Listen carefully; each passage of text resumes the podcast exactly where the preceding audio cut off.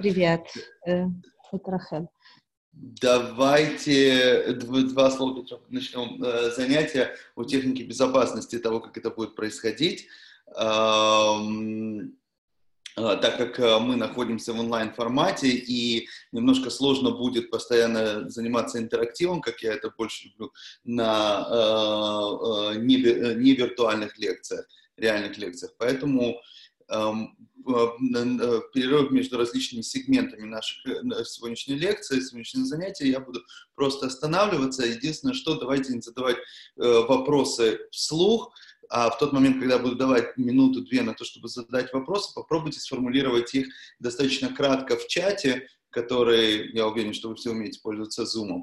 И я, соответственно, буду на них отвечать. Потому что если мы все будем говорить одновременно, я надеюсь, что у вас будет столько вопросов, что одновременно вы сможете говорить, то мы никуда не продвинемся, будет просто, э, просто балаган. Э, в любом случае, если у вас появятся вопросы после лекции, кроме того, что и после лекции можно будет поговорить, но все знают, как меня найти, я в доступе на WhatsApp, Facebook и так далее. Э, давайте сразу начнем. Я включу презентацию. Вот она у нас. Мы с вами сейчас запустим. Так, надеюсь, всем видно. Э, итак, мы сегодня будем говорить о празднике Пурим, что достаточно очевидно, потому что Пурим у нас наступает семимильными шагами, и до его начала, бурного начала, э, э, начала осталось э, всего лишь... Э, сейчас, одну секунду. Что-то мне показывает, что. Э, надеюсь, что всем видно, потому что, потому что мне показывает. Давайте заново начнем. Потому что почему-то мне показывает, что шеринг не работает.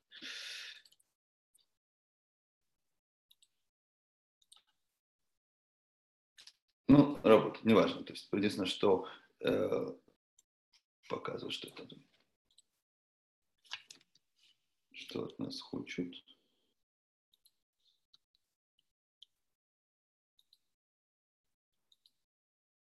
Отлично, все есть.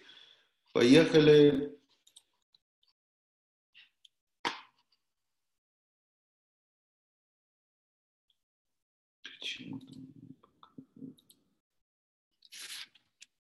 Окей. Итак, э, мы с вами будем говорить, конечно же, о Пуриме. Надеюсь, что все технические вопросы разрешены.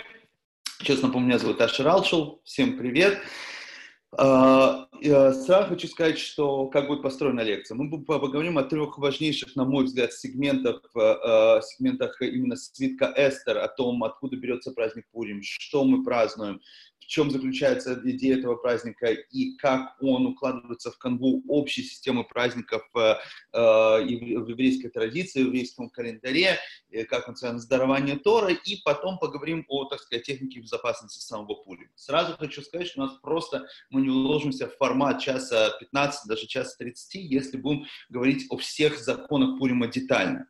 Поэтому сразу, перед тем, как мы перейдем к таковому Пуриму, скажу, что законы Пурима рассматриваются вместе с еще несколькими законами, например, такими законами о четырех, недель, э, о четырех главах. Это четыре специальных отрывка которые мы читаем до Пурима, после Пурима, между Пуримом и Пейсахом. Мы не будем о них сегодня говорить, потому что, э, может быть, в следующем занятии уделим больше, э, больше внимания. Есть еще э, одна заповедь, э, связанная с праздником, не то, что напрямую связана с праздником Пурима, скорее связана с именно, именно подготовкой, подготовкой к Пейсаху и этими четырьмя дополнительными отрывками, которые мы читаем э, в, в этот период между Пуримом и Пейсахом, даже до Пурима тоже, включая эту, этот шаббат. Это заповедь Махацита Шекель, пол, пол шекеля, которую традиционно, символически мы ее выполняем сам праздник Пурим тем, что просто даем э, три раза по э, пол конвертируемой валюты, валюты вашего государства. Скажем так, в, э,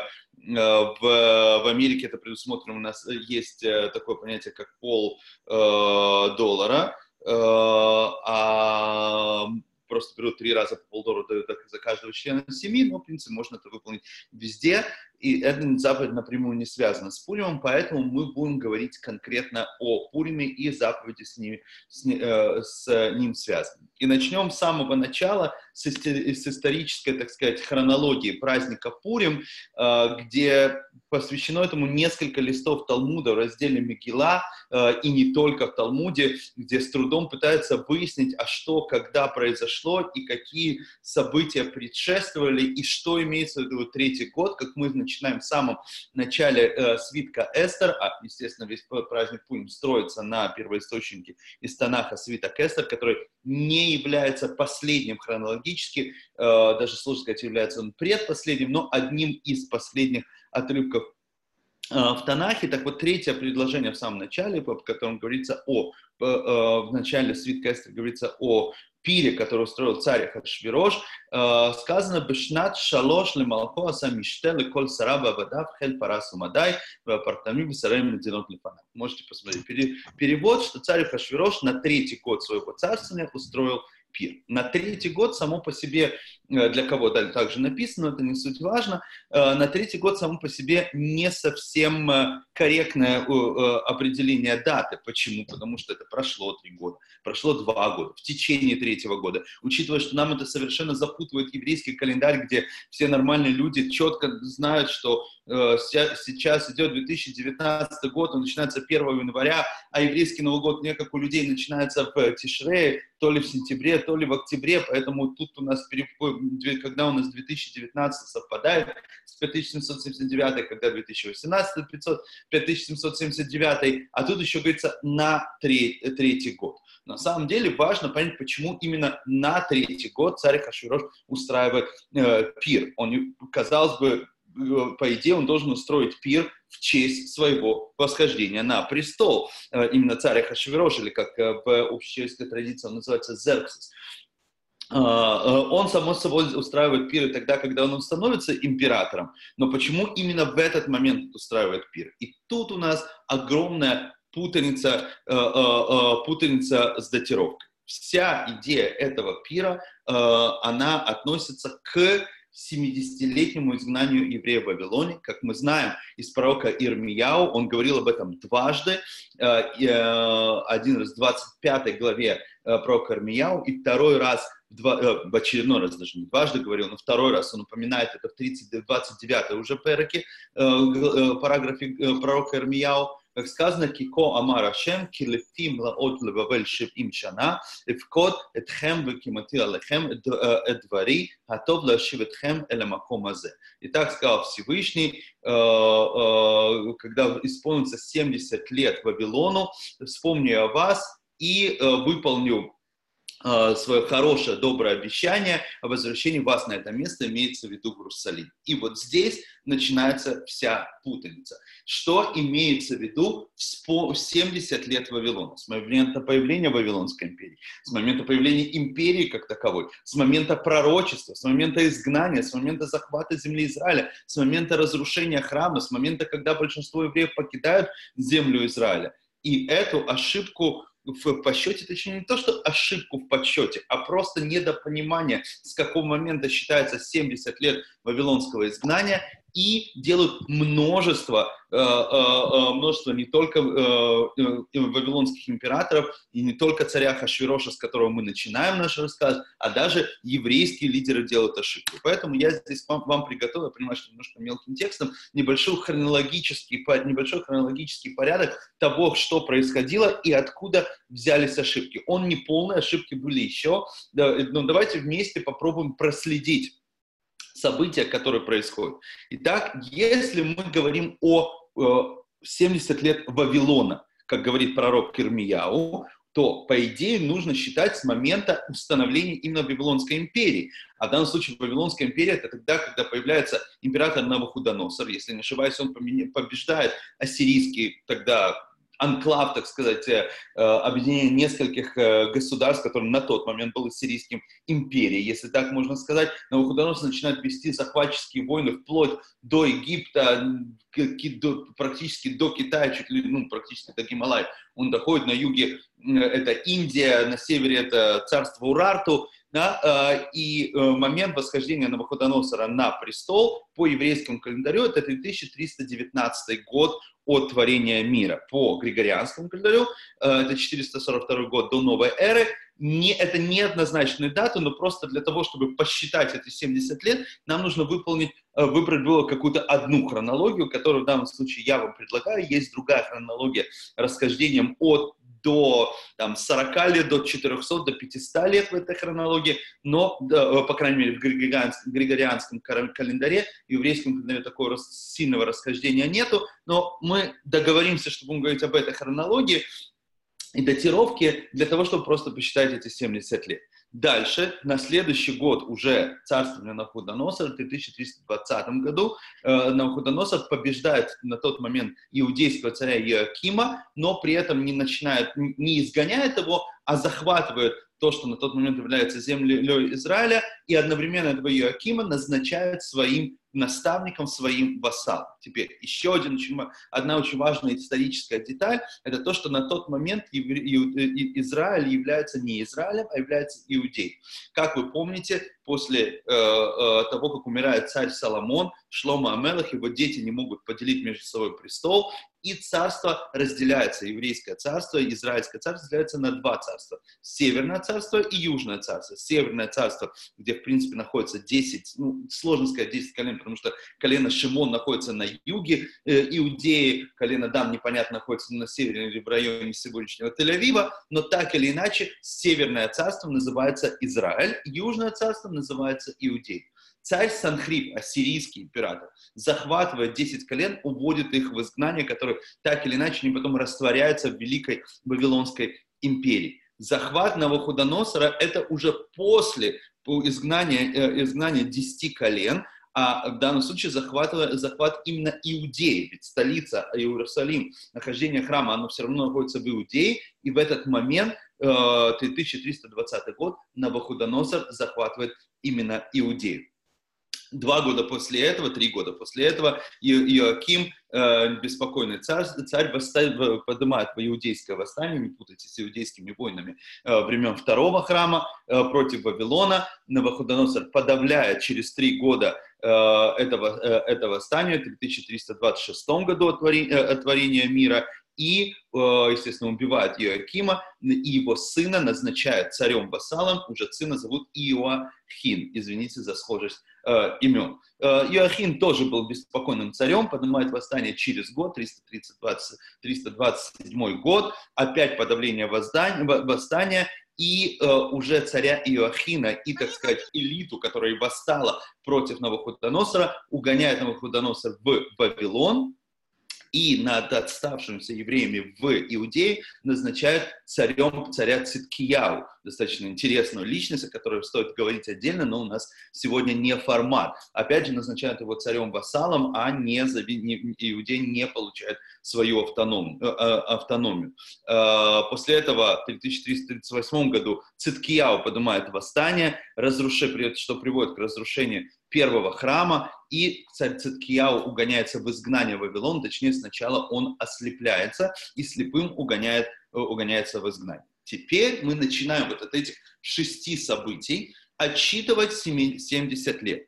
Первое, это была ошибка следующего императора, через одного императора э, Вавилона, которого звали Большазар, по-моему, на русском его немножко по-другому называют, но, по-моему, все-таки Большазар, Э, он отсчитывает 70 лет от воцарения Навуходоносора. Его можно понять, потому что в пророчестве пророка Ирмияу говорится о, не о э, разрушении или изгнании, а говорится 70 лет Вавилона, то есть момент возникновения как таковой Вавилонской империи, это с восхождением на престол царя, Ирми, э, царя Навуходоносора, отсчитывает вот 70 лет, устраивает большой пари по этому поводу, в, этом же, в этот же день его убивают, и другой царь, э, первый Дарий, э, Дарий воцаряется на, если я не ошибаюсь, нет, не Дарий, а Ивилмордах воцаряется на его, на его место. На следующий год сам э, Даниэль, мы его не называем пророком, он не относится к книге пророкам, относится к книге Писания, книга написана практически полностью на арамейском, тоже ошибается и считает с момента подавления с момента победы Навуходоносором над Иудеи, как тот момент, когда Навуходоносор захватывает Иудею, Иудея становится просто одной из, одним из княжеств в составе Вавилонской империи. С этого считается 80, 70 лет, то есть когда Вавилон пришел в Иудею. Он тоже ошибается, пророки, э, в книге Даниэля рассказывается о ангеле, которому приходит и объясняет его ошибку. И следующая ошибка, которой мы начинаем чтение свитка Эстер и события Пурима, это уже ошибка царя Ахашвероша, который считает с момента изгнания э, э, Иоахина, э, Иоахи, Иоакима, второго воздания, когда Иудея лишается как такового царя, царя, царь уходит в изгнание, на него место ставится другой царь, а царь сам уходит в изгнание с элитой, в этот момент он считается, начинается вавилонское изгнание, и поэтому считает оттуда 70 лет, и у него получается 3395 год, и вот это, почему царь Хашвирош устраивает пир на третий год своего царства. Не то, что он гулял э, два года после своего, своего восхождения на престол, а устраивает он пир, отметить в очередной раз то, что пророчество пророка Ирмияу не сбылось, еврейский народ никогда не, никогда не вернется в землю Израиля и не получит свою независимость. Но мы-то знаем, что должен прийти еврейский царь, как мы знаем, еврейство определяется по маме, и дочь, э, то есть сын, извините, Эстер и Ахашвирожа, Дарий II дает разрешение Эзре, Эзре Соферу, хронологически последней книги, автора последней книги Танаха, тот, который структуризировал Танах, тот, который разделил э, Тору на главы и так далее, э, окончание редакции Танаха, Эзра воз, с разрешения царя Дария II возвращается в Израиль и начинает строительство храма. Теперь э, здесь нужно еще понять, э, понять э, э, такую вещь, что эм, на,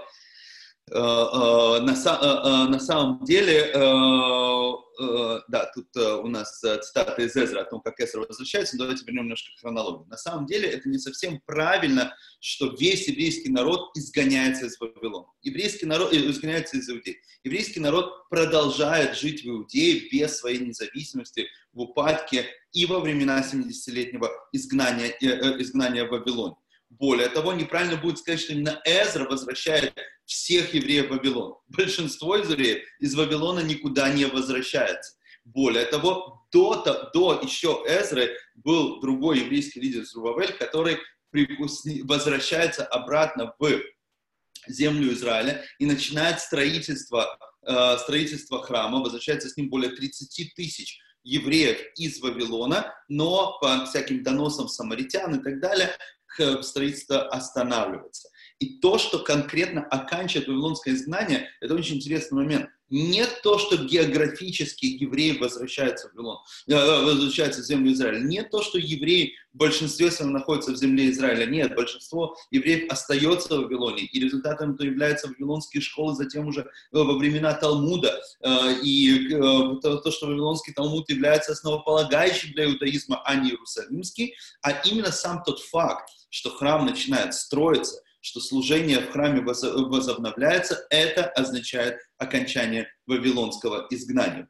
Кроме того, храм, который, второй храм, который был восстановлен Эзра и Сойфером, это не, это не совсем то, что мы знаем сегодня о храме. Во времена Соломона был великий храм, говорится, кто не видел величия храма царя Соломона, не видел храма в своей жизни, не видел красоты в своей жизни тот храм, который восстанавливает э, э, Эзра, он такой скромненький. И то, что мы знаем о втором храме, о котором также говорится, что это величайшая красота, и тот, кто не видел э, этого второго храма, не видел красоты в своей жизни, это уже храм, который реконструирован царем Иродом, Ордусом, который был немножко закомплексованным, закомплексованным товарищем и страдал мегаломанией, боялся, что его никто... Хотел, чтобы его все любили, поэтому, кроме того, что Ирод является именем нарицательным сегодня в русском языке, он также называется Ирод-строитель, потому что практически все, что мы знаем, все раскопки в земле, Изра... в земле Израиля, известны нам сегодня, включая ту же стену плача,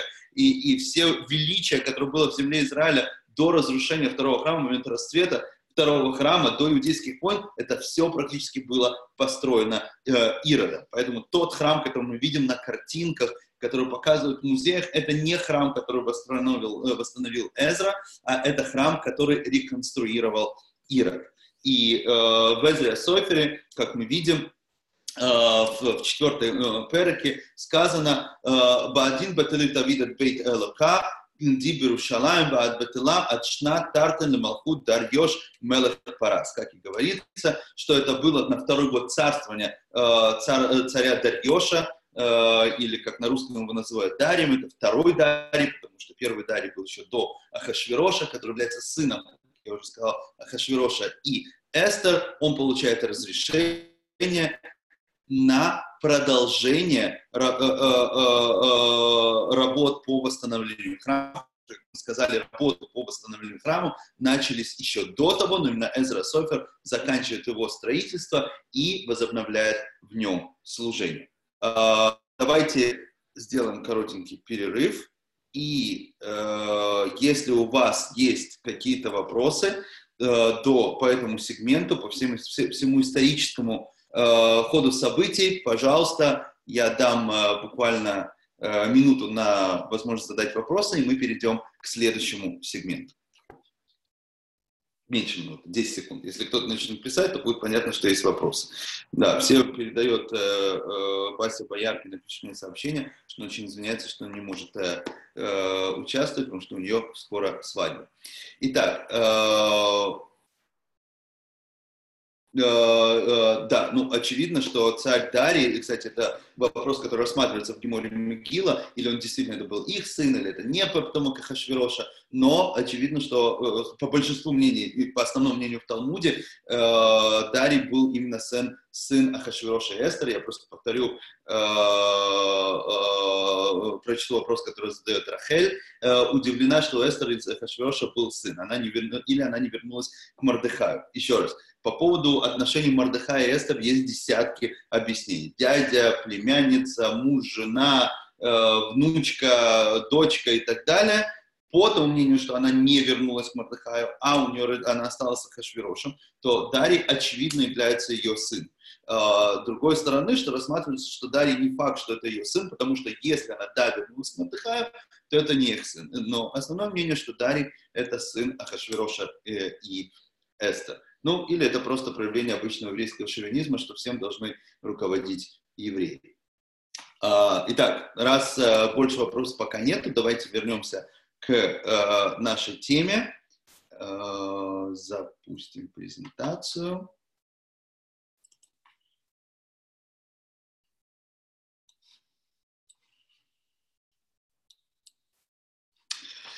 Итак, следующий момент, который бы хотел осветить, э, э, осветить Микела Сестер, э, это момент, который почему все-таки было наказание евреев, за что нас наказали. Все прекрасно знают, нас наказали за то, что мы участвовали в пире Ахашвироша. По-простому объяснить, участвовать в пирах Хашвироша нехорошо, если не вдаваться в подробности, ай-яй-яй, они пошли кушать некошерную еду. Но мы знаем, что Хашвирош был очень умным, хотя Гемор опять же спорит, или был умным или глупым царем, э, но если пойти по тому мнению, был, что он был умным царем, он все продумал и толерантно относился к религиозным этническим меньшинствам своей империи, и более того, предоставил кошерную еду на пире, который он устроил, поэтому причина была, что не то, что они пошли на некошерное мероприятие, а причина была в том, что она, они пошли на мероприятие, которое было посвящено тому, что изгнание не заканчивается, что евреи находятся, э, э, находятся в изгнании и избавления не будет. И тут мы входим э, в очень интересную дилемму о том, как должны себя евреи вести по отношению к правящему классу, когда они живут среди других народов. Мы видим, та же самая дилемма была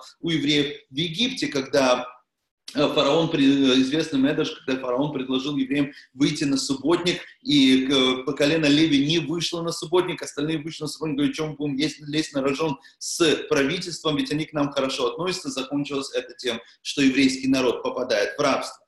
Э, в данном случае э, часть еврейского народа, особенности те, которые жили в первую очередь, которые жили в столице, они, да, присоединились к этому пиру для того, чтобы не лезть на рожон с правительством. И, кстати, Мардыхай был, скорее всего, во главе тех, которые туда пошли на этот пир. И было многие, которые были против того, чтобы в этом участвовали. И вообще, надо честно сказать, что было много тех, которые были против Мардыхая. Свита Кестер, когда Мардыхай и Эстер, они избавляют еврейский народ. когда вроде бы уже хэппи-энд и все, практически заканчивается, не ошибаюсь, предпоследнее предложение, заговорится о том, что Мордыхай, Мордыхай был любим большинством народа. Это значит, что даже после того, как под руководством Мордыхая еврейский народ, да, получает эти проблемы, происходит чудо Пурима, все равно были те, которые считали, что Мордыхай не прав, что еврей не должен лезть в государственные структуры, интегрировать себя в, э, э, в, в правительственные организации. И здесь э, э, не очевидно, что именно то, что евреи пошли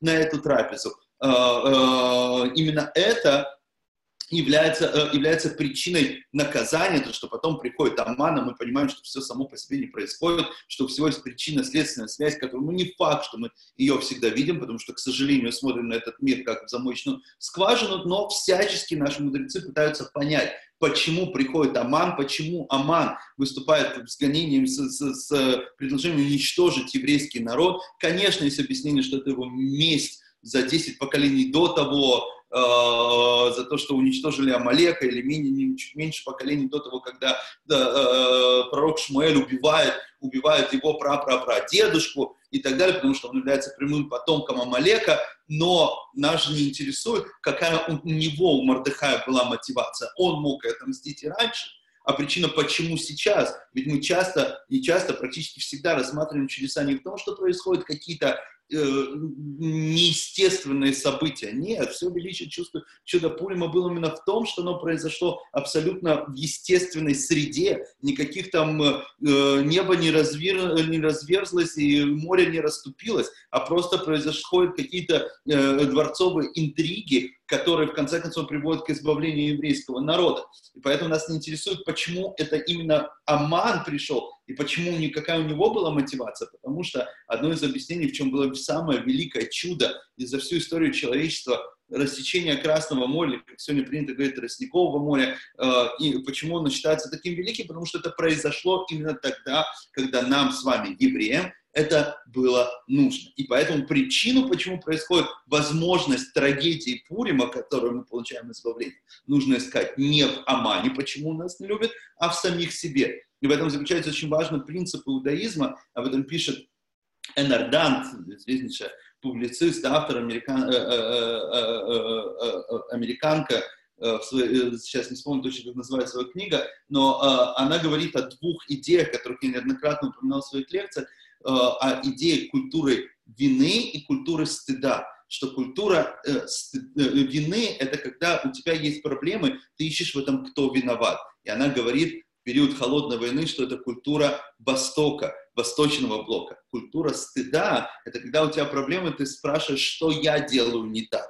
Э, и нужно отдавать себе отчет, что еврейская культура – это именно культура стыда. Мы должны спрашивать себя, что я могу исправить. Не можешь исправить другого человека. Находить другого врага – это, как говорил, если не ошибаюсь, Бердяев, нет, не Бердяев, Чернишевский о том, что, кто, что делать и кто виноват, э, вечный вопрос русской интеллигенции. Еврейская культура не в том, чтобы искать, кто виноват и кто наш враг, а спрашивать, почему у нас такое происходит, почему со мной это происходит. И поэтому вопрос, почему еврейский народ подлежит уничтожению во время событий Пурима, нужно не искать мотивации Амана. А мотивацию он всегда найдет, какой-нибудь другой Аман. Нужно спрашивать себя, что мы сделали не так.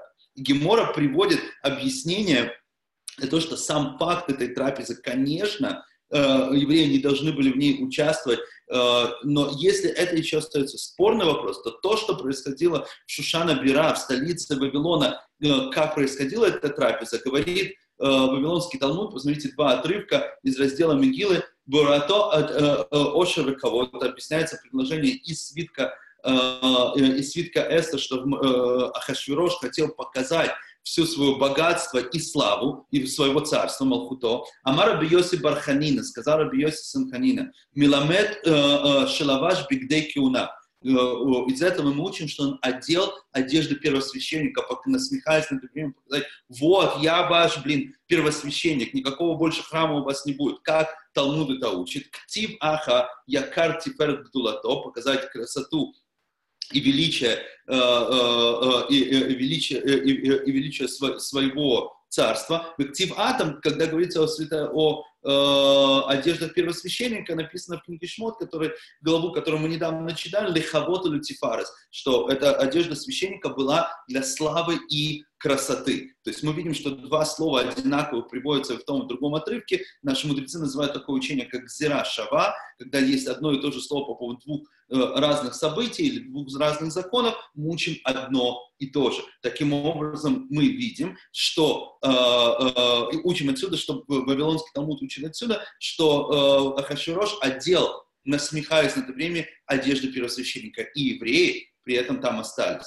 Э, дальше говорит Вавилонский Талмуд, Шаалу Талмидав и Тражби. Спросили ученики Раби Шимона бар Юха. Нормальный тхаев сынем э, э, шел Израиль, шепото адор, נתחייבו שונאים של ישראל בדור כליאה, אמר להם, אמרו אתם, אמרו אתם, אמרו מפני שנהגו בסעודתו של אותו הרשע. Да, за что ненавистники евреев были обязаны в смертной казни в, в том поколении, в поколении Пунима, потому что из-за того, как они себя вели на трапезе этого грешника, имеется в виду Ахашвирош.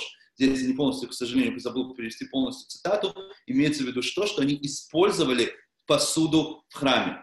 То есть на этой трапезе, опять же, чтобы насмехаться не только над евреями, и, а в принципе над Всевышним, используется посуда из Иерусалимского храма, и евреи в этом участвовали. Есть объяснение, что как только вынесли посуду, евреи сказали, все, мы уходим, а Хашвирош сказал, хорошо, хорошо, посуду уберем, только, э, э, только оставайтесь, потому что он празднует несостоятельность еврейского народа. Но опять же мы видим надругательство над храмом, в котором так или иначе, даже косвенно принимали участие евреи, и об этом и говорится дальше в Вавилонском Талмуде, уже на 19 листе Мара Хашвирош, Ништамеш Бекелим Шельбета Мигдаш. Что увидел Хашвирош? Тем, что он использовал посуду из храма. То есть вся эта трапеза была всячески направлена на то, чтобы показать, что евреи остаются в изгнании, еврейский Бог их принял, э, предал, храм не будет восстановлен, надругательство над нашими святыми. И даже если мы будем объяснять, евреи участвовали, не участвовали, так оно было, не так,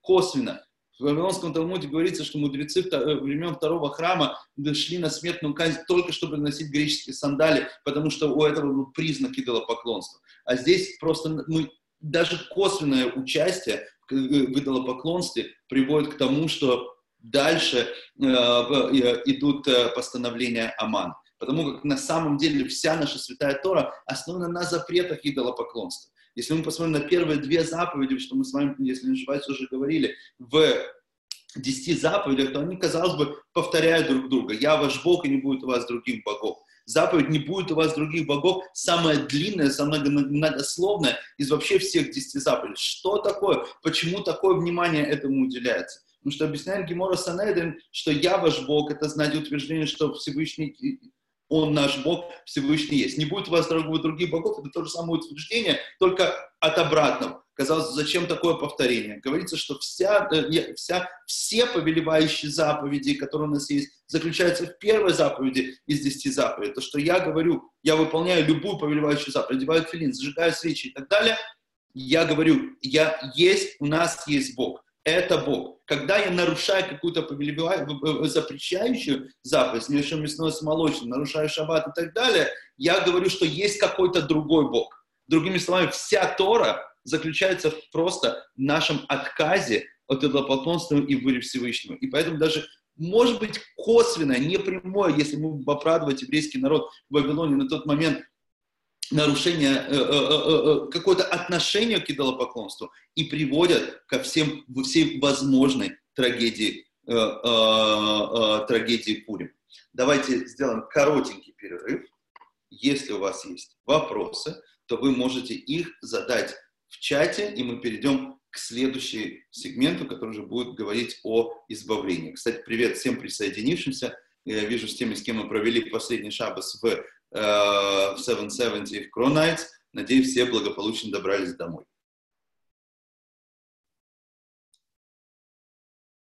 Еще пару секунд и будем продолжать.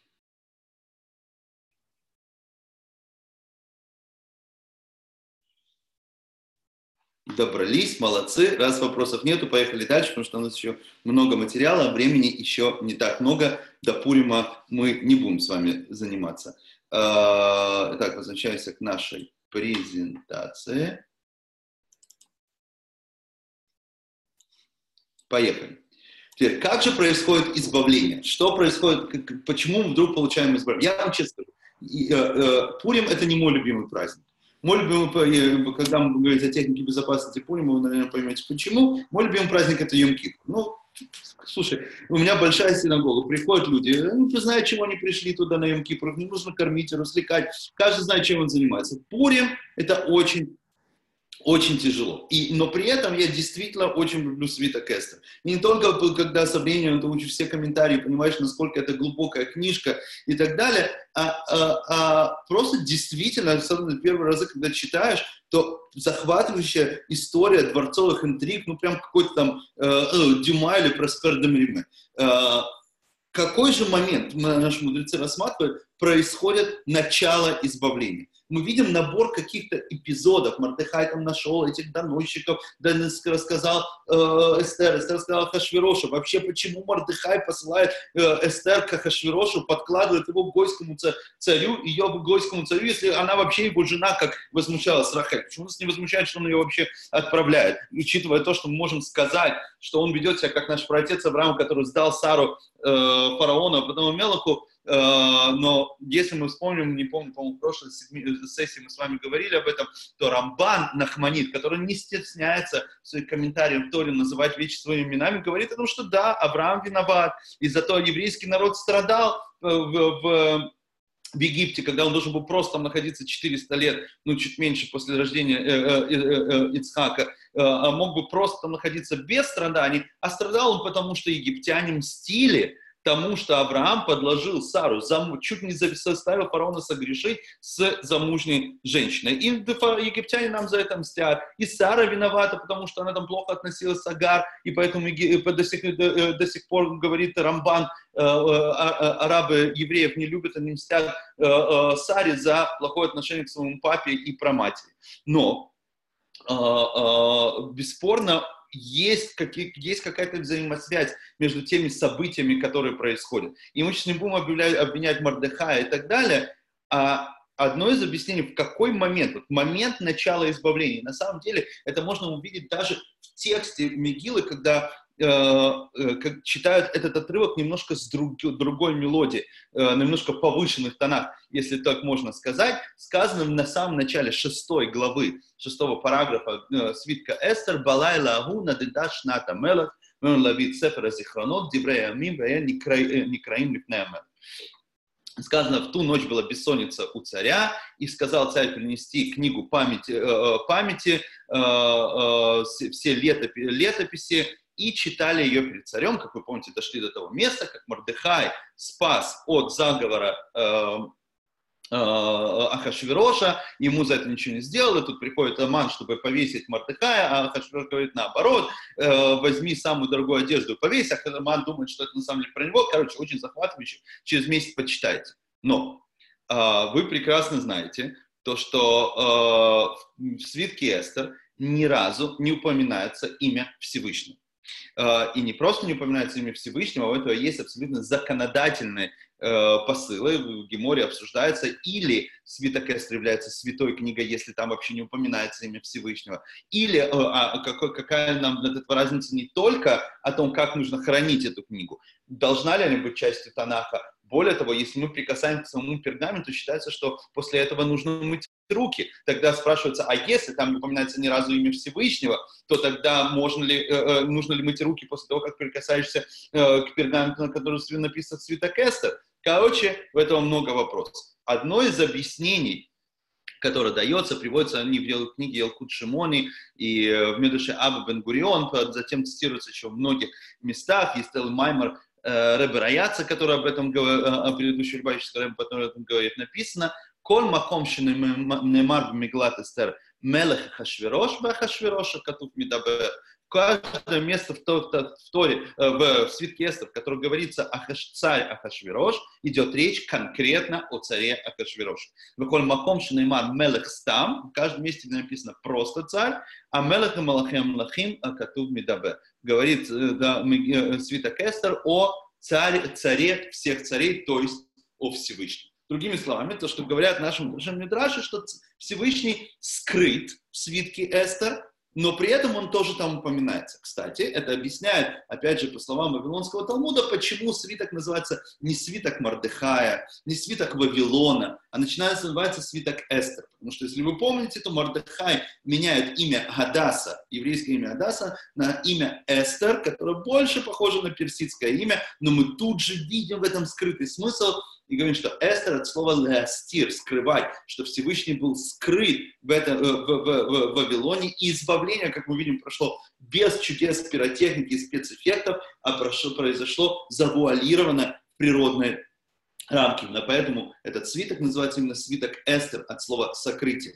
И Всевышний точно так же сокрыт в этом свитке э, тем, что он называется просто царем. Если вы посмотрите, когда с Божьей помощью в будет читать свиток Эстер, и у ваших раввинов или кто там будет читать для вас свиток Эстер, это хороший, качественный свиток Эстер, то вы увидите, что все, на, в начале каждого, каждого как это сказать, э, колонки свитка Эстер, кроме первой, естественно, всегда будет слово царь. Мелех, мелех, мелех. Оно 26 э, колонок там и так далее. Короче, там куча мистики в этом э, завуалировано. Но этим самым подчеркиваем, что Всевышний присутствует, но мы его не видим. Проблема только заключается в том, что когда мы говорим, что царь напился вина, или царь, когда, да, да, что объясняется, или царь, э, царь, которого была бессонница, и так далее, ну, то, что царь напился вина, имеется в виду, что ей, э, духовное такое эзотерическое объяснение, что это ей наша Тора, что э, евреи столько начали учить Тору, что поэтому когда Ахашвирош уже пришел в гости к Эстер, и там говорится, что царь напился вина, это было уже после того, как евреи раскаялись э, и учили Тору, и поэтому изучение Торы, оно переполнило чашу правосудия, и Всевышний э, помиловал евреев благодаря той Торе, которую мы учили. Но, секундочку, это еще куда ни шло. А что значит бессонница у царя? Если бессонница, значит у царя есть, у Всевышнего есть и сон. А если у Всевышнего есть сон, то говорится еще ночью. Значит, ну тогда ночью царя. И это объясняют наши мудрецы, что то, что называется ночью, ночью царя, это изгнание как таковое. Э, сон царя – это когда Всевышний находится в изгнании, потому что сказано, что все, э, евреи уходят в изгнание, и божественное присутствие с нами. Не мы уходим, не Всевышний нас посылает в изгнание, а он уходит вместе с нами, и это его спячка. Спячка значит сокрытие. Ночью, когда ничего не видно. Сон – это тогда, когда человек если спит горизонтально, как объясняется в Кабале, в, хасидизме, то не, э, когда человек бодрствует, то голова находится выше тела. И голова, интеллект властвует над сердцем, над эмоциями. Но когда человек спит, он лежит горизонтально, и тогда нет преимущества у головы над попой, скажем так. Они на одном уровне, головы над ногами, они лежат на одном уровне. Более того, что такое сон? Сон – это тогда, когда человек, неважно, кем он является наяву, да, он является штангистом, грузчиком или он является программистом. Когда они спят, они, их таланты абсолютно одинаковы. Другими словами, все наши таланты, все наши возможности, умения, образование, дипломы и так далее, они все находятся во время сна сокрытия, они у нас находятся в потенциале, но они не функционируют. Только когда мы просыпаемся, то э, э, э, кто-то сильнее, кто-то слабее кто-то умнее, кто-то глупее, кто-то богаче, кто-то беднее, но во время сна мы все одинаковые, и все наши возможности остаются в потенциале. Это и есть изгнание. Изгнание Всевышнего, когда Всевышний спит, да, у него есть особое отношение к нам и так далее, но все возможности, которые мы, еврейский народ, можем получить от Всевышнего, они находятся в сокрытии потенциале, э, а не проявляются. Более того, более того, во сне мы можем видеть абсолютно нереальные вещи, как и говорит Вавилонский Талмуд, я забыл написать что-то, в разделе Брахот в первом разделе написано «Малим пила бекупа демахта», что можно увидеть э, слона в ушке иглы. То есть, имеется в виду, видеть абсолютно нереальные вещи. И это э, к любимым вопросам э, девушек на, ну, на семинаре Girls Show Vacation по поводу снов, а что сны значит и так далее. Сразу хочу сказать, что сны никакого отношения сегодня к реальности не имеют. Даже Раша объясняет на сны, которые,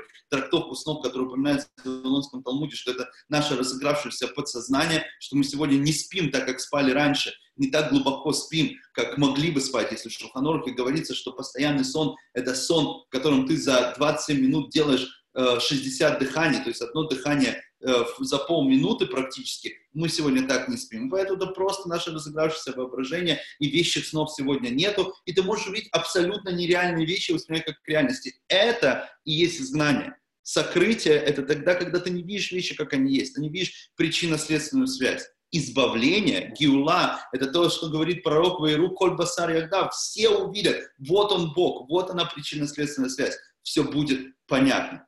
Тогда вопрос, что понятно, что такое пробуждение у царя. Пробуждение царя – это выход из изгнания. Но здесь не говорится о пробуждении, говорится о бессоннице. Что такое бессонница? Ночь идет, спать нужно, но царю не спится. Вот в этом и заключается Пурим. Пурим начинается тогда, когда мы своим Мессирус своим изучением Торы, постами, которые там были у старого еврейского народа, когда мы в одно мгновение в течение достаточно долгого времени, э, целого года практически, меняем себя, мы разбудили царя. Изгнание еще не закончилось, но у царя идет пробуждение, бессонница, он появляется в проявляются все его качества и начинает избавление. Это Пурим, это очень интересный момент изгнание вавилонского в Пурим не закончилось, оно продолжится.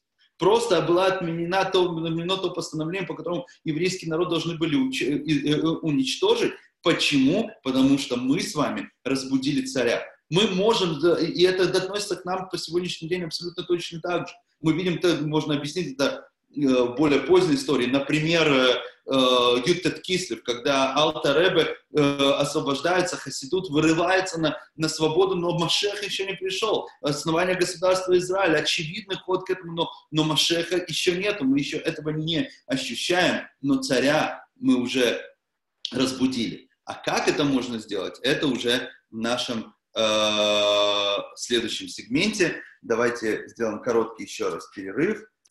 И если у вас есть вопросы, был тут у нас вопрос, Гена, э, все хорошо, это да, но там зашифровано в одной фразе. Оно это кто, если не секрет? Гена, можешь написать, я буду очень рад услышать, кто оно. Э, если еще есть вопросы по бессоннице царя, я с удовольствием на них отвечу сейчас. Э, или мы продолжим дальше в, э, обсуждать Свитокеста. А, имя Всевышнего. А, окей. Uh, бесспорно можно найти эту расшифровку, точно так же 26 колонок, которые являются uh, цифровым значением имени Ютки Бабки, четырехбуквенного имени Всевышнего. Каждый начинается со слова Мелах, именно от этого uh, колонка начинается слово Мелах. Мы из этого учим, что каждый раз, когда упоминается Мелах, царь, мы говорим, что относится ко Всевышнему. Я немножко задержу еще ваше внимание на этом моменте. Дело в том, что для нас сегодня очевидно, что то, что у царя есть бессонница, или сон, или ночь, или он венца выпил и так далее, для нас это очевидно, что это какая-то аллегория, которую нужно объяснять. Если мы говорим о процессе развития, если вообще такое существует еврейская философия, о чем мы говорили с вами когда-то, то тот, кто является действительно первым еврейским философом, который интегрирует греческую философию в иудаизм, это Равсадия Гаон. И в своей книге он посвящает достаточно много внимания, там 30 чем-то страниц, если не ошибаюсь, о том, чтобы объяснить, что везде, где упоминается какая-то физиология Всевышнего, это только аллегория и объясняет практически их все. Это впервые, что в еврейской традиции такое понятие возникает, когда необходимо объяснить, что физиологические упоминания царя, э, физиологические упоминания Всевышнего – это и есть аллегория. И тогда все, что в Мегиле, в свитке Эстер мы упоминаем, говорим «царь», имеется в виду «царь», является в виду Всевышний, мы можем, мы имеем на это право на основе Рафсадия Гаона объяснять это именно как аллегорию, и тогда появляется это замечательное объяснение по поводу э, бессонницы, э, бессонницы у царя. Ну, давайте продолжим, чтобы мы успели с вами дойти до э, как таковой техники безопасности Пурима. Итак, поехали. Теперь еще один важный момент, связанный с избавлением, который я хотел бы сегодня с вами э, обсудить, это важнейшая фраза, ну, я забыл, sorry, торопился, не написал правильный э, первоисточник, в данном случае это 23 предложение 9 перека свитка Эстер. Еще одна очень странная фраза, которая говорится уже в самом конце, когда мы уже получаем избавление, когда Мордыхай и Эстер уже э, используют э, э, благосклонность царя по максимуму для евреев. Евреи получают благосклонность э, государства, дополнительные налоги, которые собираются на евреев. Уже празднуют по самому не хочу. А, э, Амана и его сыновей повесили на дереве. Говорится странная фраза. Вы кибела иудим это шер лаасот, это шер катав мардыхай И принял, э, принял в случае в множественном числе правильно перевести, приняли евреи то, что уже начали выполнять, э, э то, о чем написал Мардыхай. Что значит приняли то уже, что, то уже что начали выполнять? Естественно, наши мудрецы объясняют, что идет речь не, не то, что начали выполнять, это одно простое объяснение, это что приняли выполнение заповеди Пурима, о которых мы говорим чуть позже, но почему приняли то, что уже начали выполнять, значит, не что-то, что выполняли раньше. И основное объяснение идет речь, это то, что окончание получения Торы, которое началось много столетий до того на горе Синай, оно, начина, оно заканчивается именно, именно в праздник Пурим. А вот с этого момента, когда уже по, закончили получать, началось как таковое выполнение. До того, как мы полностью получили, мы не могли выполнять. Именно в праздник Пурим оно заканчивается. Что на самом деле имеется в виду? Ведь мы, очевидно, получили Тору на горе Синай. И если кто-то скажет, что мы что-то, что мы сегодня выполняем или изучаем, это не то, что мой Шарабейну получил на Торе на горе Синай, говорит Рамбам, все, секир башка, это нарушение всей Святой Тори. Все получил Моше на, Моше на горе Синай, мы просто потом начали это объяснять и детализировать, иногда правильно, иногда неправильно, но правильно выживает. Что же значит, что мы закончили получать в Пурим? А что же тогда мы получили на горе Синай? Ведь все 613 заповедей мы, да, получили на горе Синай. Устную Тору мы получили на горе Синай, и, которая является руководством к выполнению этих 613 заповедей. Почему же говоришь, что в Пуре мы закончили и только потом начали выполнять? И, опять же, это еще более сложно сказать, потому что в тот момент храм не был построен, а подавляющее большинство заповедей, связаны, э, записаны в Торе, это заповеди связаны с храмом. Каждый винтик-болтик там является, в храме является заповедью. Более того, есть целый сегмент заповедей, связанный с землей Израиля. Весь сельскохозяйственный цикл, который мы с вами на одной из лекций, мне кажется, обсуждали, который точно после Пурима мы тоже не начали выполнять, потому что мы все еще остались в вавилонском изгнании. Что же значит, что окончание получение было в Пурим, а начало выполнения только после того. Объяснение, которое дается этому, э, нужно вернуться на много-много-много-много столетий назад. Одно из объяснений в Геморе Шабас на 88 листе, почти, почти э, э, страница с копейками, приводятся различные абсолютно противоречивые комментарии того, что на самом деле произошло на горе Синай. Мы знаем с вами распространенную еврейскую пропаганду о том, что евреи получили Тору на горе Синай, когда они сказали на Сева Нишма, сделаем и услышим, что когда Всевышний нас спросит, хотим ли мы, извините, хотим ли получать Тору, э, то мы скажем, мы готовы ее выполнять, и только даже если мы не знаем, что там написано, и только из-за вот это говорится, опять же, там в Талмуде, э, в, в Геморе Шабас, ангелы сказали, что это был код, который э, евреи украли у ангелов, и только за это Всевышний дал им Тору, не дал ее нам. Но мы с вами с Божьей помощью говорить о празднике Шавот, и с вами выясним о том, что ничего подобного там не было. Ни разу евреи перед, у горы Синай перед получением Тора не сказали Всевышнему на Асева Нишма, это простая еврейская пропаганда. Одно из объяснений, что же там э, действительно произошло, э, приводится там в Вавилонском Талмуде. Посмотрите, что говорит Гемора. Ведь Яцву Бетахтита написано в Торе, перед получением Торы э, в главе Итро, что мы стали у подножья горы, обычно переводится так. Амав Раба Дими Бархама Бархаса, сказал Раба Дими сын Хамы, сын Хасы, э, Миламет Шикапа Кадош Мухалим это Гар Кегигит. Учим мы из этого, что значит под горой, э, не у подножия горы, а именно под горой, учим мы, что Всевышний нам над головой поставил гору как кастрюлю. Этот небольшой прибор, который называется горой Синай, стал над всем еврейским народом. Да? И Вама, и сказал добро, добродушно, сказал еврейскому народу, им атем мекаблим Тора мута. Получаете Тору? Хорошо. Вы им лав, шам квуратхем. А если скажете не получаете, то тогда эта гора на вас опустится, и здесь вы будете похоронены. Амар, э, э, теперь, я секунду, мы будем в этом с Божьей помощью говорить, когда мы будем говорить о празднике Шавот, элементарный вопрос. Где это наше безвозмездное желание получить Тору, что сказать, сделаем, мы услышим, над нами висела гора. Если мы сказали, а что там написано, а расскажи нам, или просто сказали, нет, мы не готовы, нас бы сегодня с вами здесь не было, и мы бы с вами не проводили эту зум-конференцию. Поэтому говорите о том, что евреи вот так добродушно э, получили Тору, а Всевышний добродушно нам ее предложил, только повесил над нами гору, это немножко сложно объясняет на это, дальше продолжает Гимора, Амар Аха Бар Яков сказал Раваха сын Якова, Микам Муда Раба Лаурайта. Отсюда большая наша благодарность Торы. Амар э, Раба Апаль Пикен э, сказал Раба, несмотря на то, Гадор Киблуа Бимеха Шврош, несмотря на то, что получили Тору на горе Синай, но окончательно ее получили во времена Хашвироша, как сказано, Кимовы кибла иудим э, э, э, Маша киблу квар, да, что выполнили и получили евреи то, что уже выполняли. Да, то, то начали выполнять то, что, то, что уже получили. Что имеется в виду, что окончание получения Торы на горе Синай было не на горе Синай, а именно в праздник Пурим, когда мы получили то, что начали получать на горе Синай, а закончили в Пурим и объяснение того, что же такое произошло в Пурим. Это не только то, что у царя была бессонница, как я уже сказал, кто-то же должен был его разбудить, кто-то же должен был работать этим будильником, и это были мы с вами.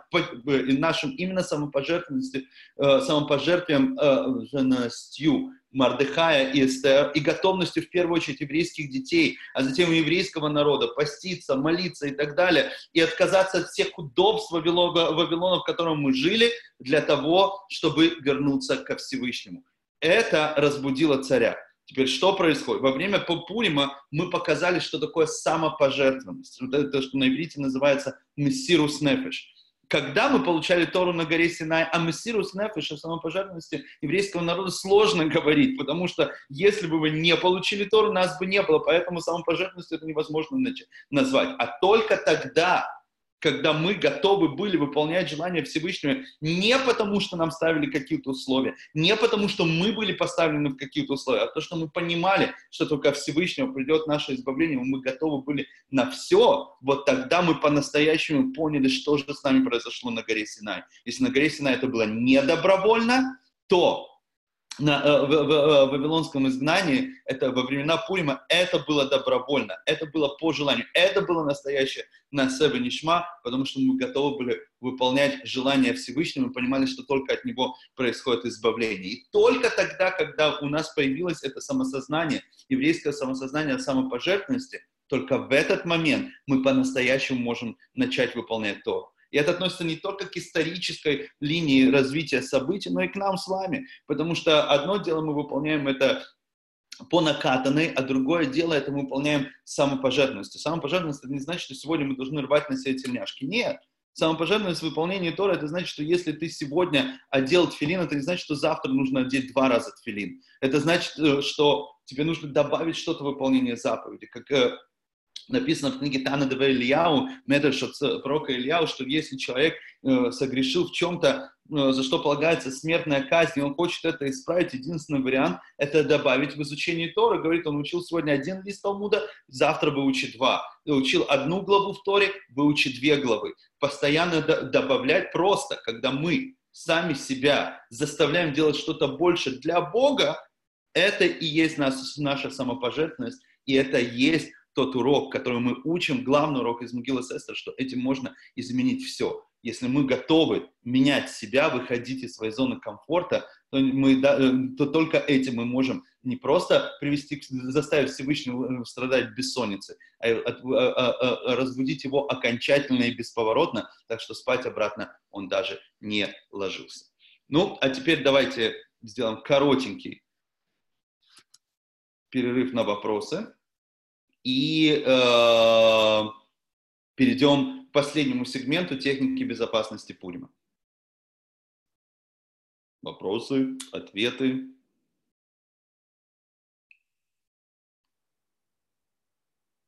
Еще ждем 10 секунд.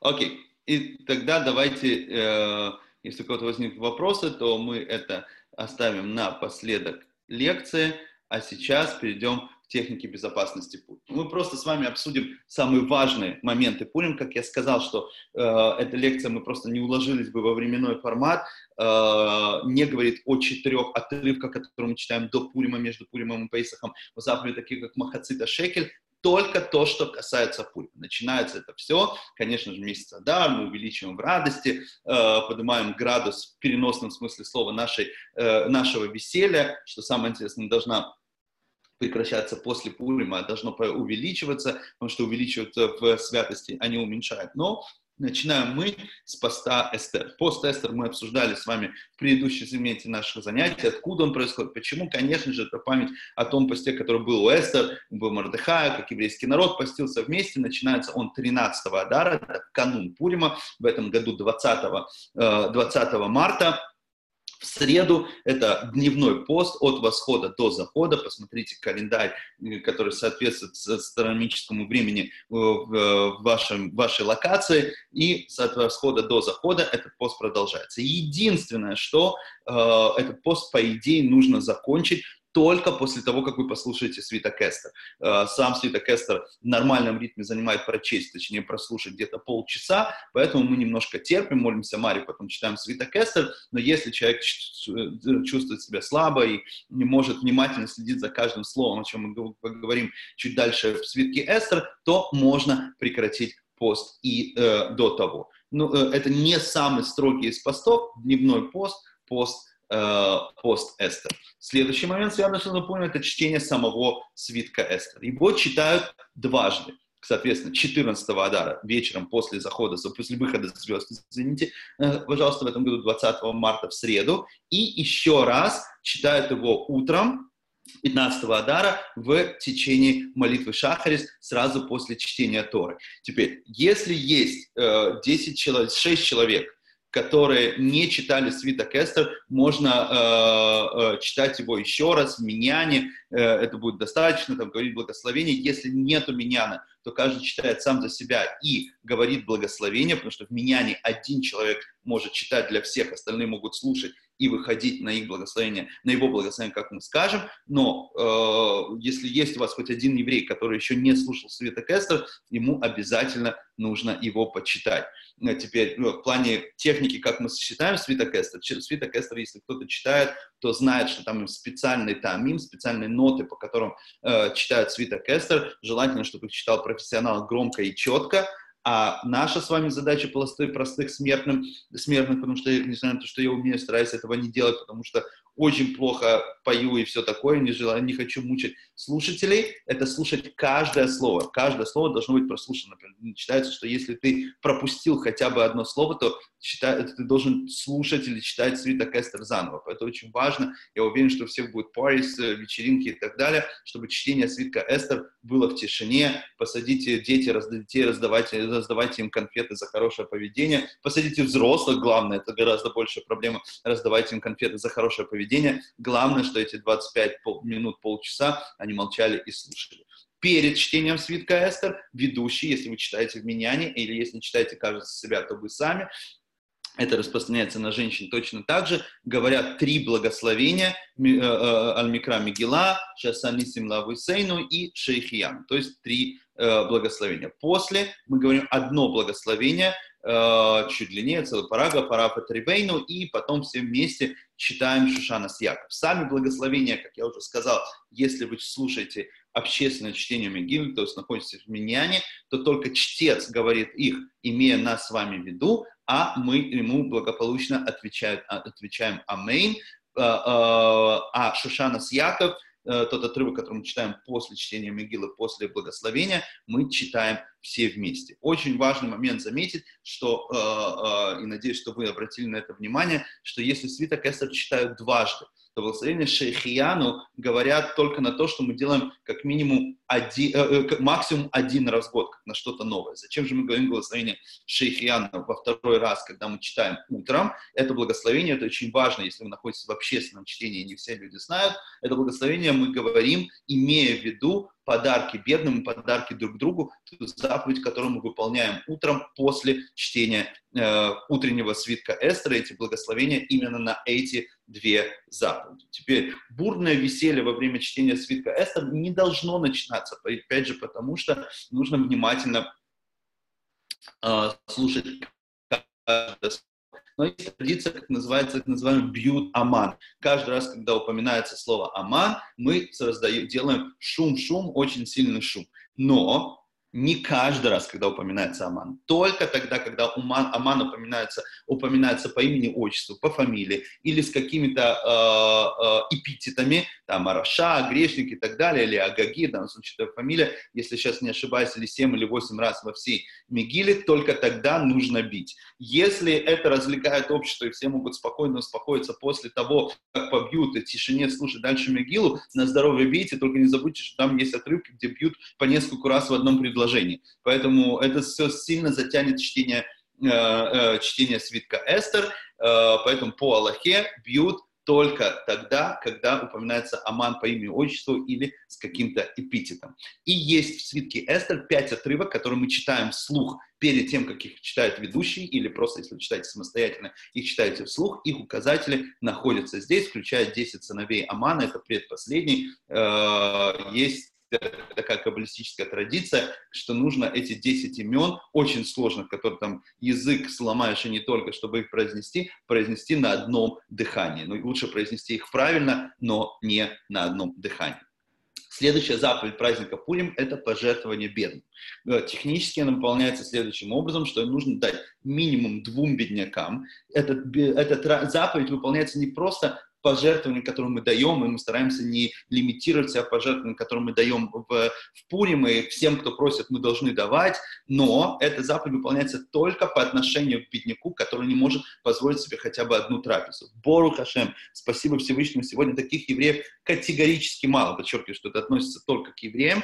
А, есть специальные организации, по крайней мере, одна организация, в которой работаю я, которые специально выискивают в Израиле такие семьи, которые не могут действительно себе позволить э, э, хотя бы одну трапезу в день, и мы просто собираем эти деньги и сообщаем, сколько нужно раздать, и так как это нужно делать именно днем э, в Пурим, не вечером, а именно днем, то есть э, в этом году 21 марта, 15 Адара, желательно в первой половине дня, то мы просто сообщаем этой организации, сколько собрали, и они уже это раздают днем, а мы потом им переводим деньги, соответственно, то есть эту заповедь нужно выполнить именно по отношению к такому бедняку, которому нечего кушать. И сумма должна быть минимум, достаточно для проведения одной трапезы. Просто сами оцените месте, в котором вы, вы даете этому винику, сколько стоит одна трапеза. Некоторые говорят, что это сумма стоимости одной пуримской трапезы, которая должна быть более праздничной, соответственно, это больше, чем просто комплексный обед. А, а, некоторые считают более устражающее мнение, что сумма двух трапез. Но сумма стандартного одного обеда будет достаточно. Как я сказал, это делается днем до захода, от восхода до захода солнца. То есть не от восхода, сори, с момента окончания чтения свитку э, Эстер, потому что вы на это сказали благословение, до захода солнца. Но лучше всего правильно сделать это до окончания астрономи... до, до астрономического полудня, опять же, в соответствии со своей локацией, проверьте, в котором это часу. Следующая заповедь – это послание угощения Мишлох Манот. А, я уверен, что все знаете э, эту заповедь до того, как я поговорю о законах. Сначала о технике безопасности этой заповеди. Я до сих пор помню, когда э, мы, э, я жил еще в Израиле, еще был не жена, то у моих родителей очень широкий круг общения, и, конечно же, приносилось очень много подарков, и то они готовили сами несколько подарков, а остальное просто на кухне при входе в дом стоял огромный-огромный такой вот таз, куда просто все, что приносили, оно туда скидывалось, и потом, когда нужно было с кем-то поменяться, кто-то приносил из уважения дайте, то, то, то, то запихивались какие-то несколько вещей и давались. Мой младший брат, который сегодня отец уже троих детей, он э, несколько пульмов проводил просто рядом с этим тазом. А потом остальную часть Пурима он проводил возле белого эмалированного предмета, потому что э, обязательно было отравление сладости, и ему было плохо и так далее. Ну, потом он подрос и перестал себя вести таким образом, поэтому я хочу подчеркнуть, не обязательно посылать много сладкого. Подарки бедным – это не обязательно сладкое. Это может быть что-то не сладкое. Мы сейчас поговорим о критериях. Кроме того, не обязательно посылать огромное еды. Это должно быть что-то символическое. Э, позаботьтесь о здоровье своих ближних. Не сходите с ума с этим. Делайте лучше символически. А если вы хотите сделать что-то хорошее, то те деньги, которые вы тратите на послание, э, послание подарков, лучше дайте на цдаку и помогите бедным. Теперь, как технически выполняется заповедь, точно так же выполняется днем лучше в первой половине дня, сразу после окончания шахарита, когда вы закончили, уже сказали благословение на эту заповедь перед чтением свитка Эстер, она выполняется по отношению к двум друзьям, то есть два нужно, два таких подарка нужно послать, а, а, очень важно, чтобы этот под особенности, когда э, есть женатые и не женатые, э, точнее не женатые, что мужчина подает мужчине, женщина женщине. Почему? Одна простая технический, один простой технический момент – это то, что если мужчина э, дает такой подарок женщине, имея в виду, что он, она ничего, на ней бы хорошо бы и жениться, то это называется сафек кедушин. Вполне может быть, что он ее посвятил себе э, в жены, и тогда должен давать и гет, э, разводной контракт, ну, короче, все очень сложно. Поэтому лучше, чтобы мужчины давали мужчинами напрямую, а женщины давали женщинам, чтобы не было таких потом проблем и бесценно жалко за, э, э, э, безумно жалко за бесценно прожитые годы. Желательно, опять же, это рекомендация делать это через посланника. Почему? Потому что ты задействуешь еще одного человека в выполнению этой заповеди, а теперь по контенту самого, самого подарка все, что должно быть, два вида благословений. То есть яблочко и виноградный сок этого достаточно. А можно э, соленый огурчик и бутылку водки. Это очень хорошо. Да? Э, э, э, соответственно, не обязательно сходить с ума.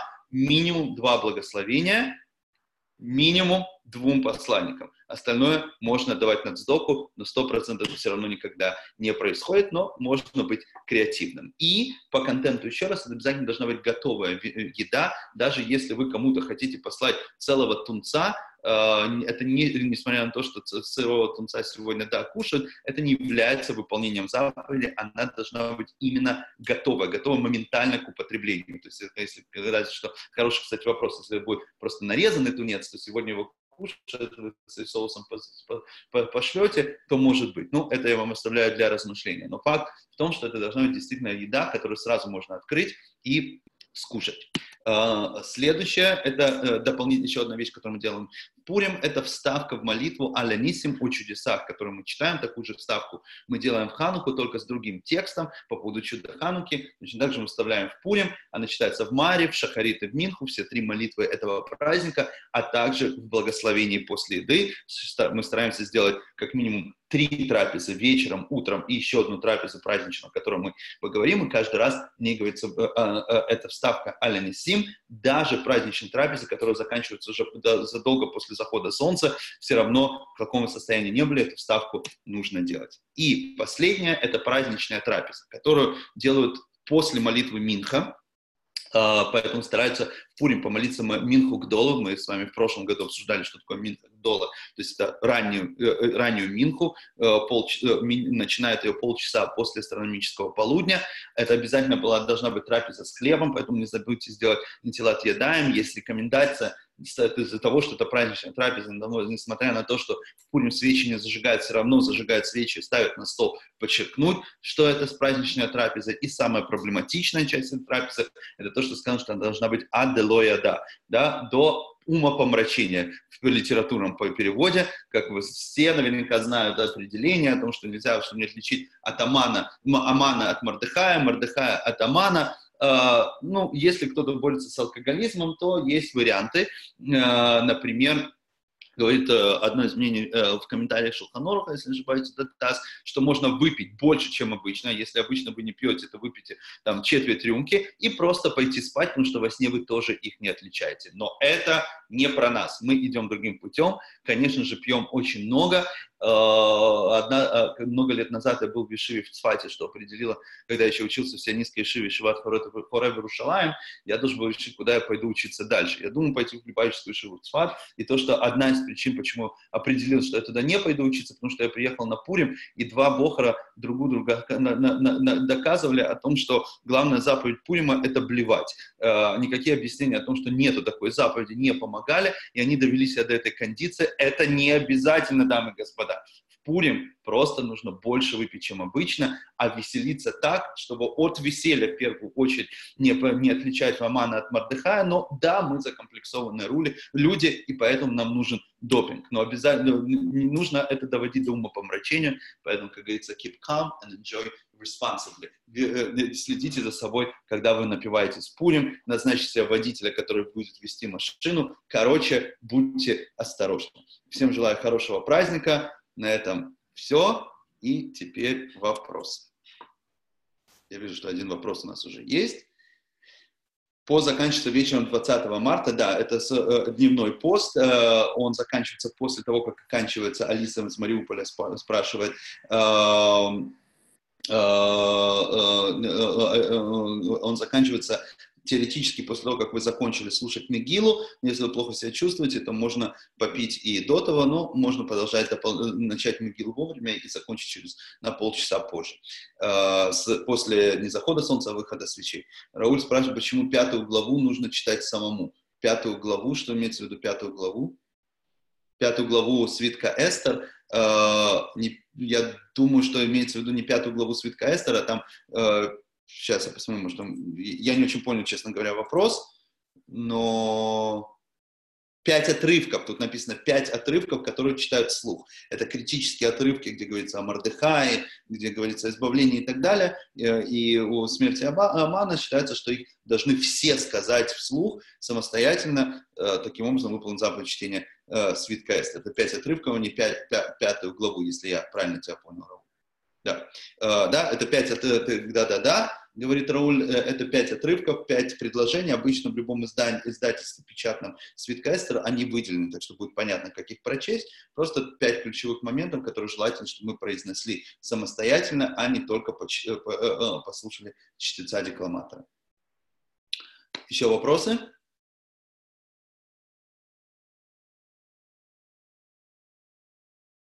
Раз нету, всем желаю веселого, продуктивного, э, с чувством, с толком, с расстановкой праздника, праздника Пурим, чтобы повеселились до упаду, повеселили многих других евреев э, и, как говорится, поделились своей э, улыбкой. И помните, что счастья нету, есть только радость, а радость она в моменте, так что используйте Пурим как момент. А как мы знаем, что праздник Пурим, он еще важнее, чем Йом-Кипур, потому что Йом-Кипур называется Йом-Кепурим, день как Пурим, соответственно, то, что можем достигнуть постом, э, рванием на себе тельняшкой, битьем себя пяткой в грудь и молитвой 26 часов, это только жалкое подобие того, чего мы можем достигнуть нашим с вами весельем или весельем других евреев в праздник Пурим. Так что веселитесь, хорошего праздника, Пурим Самех. Пока.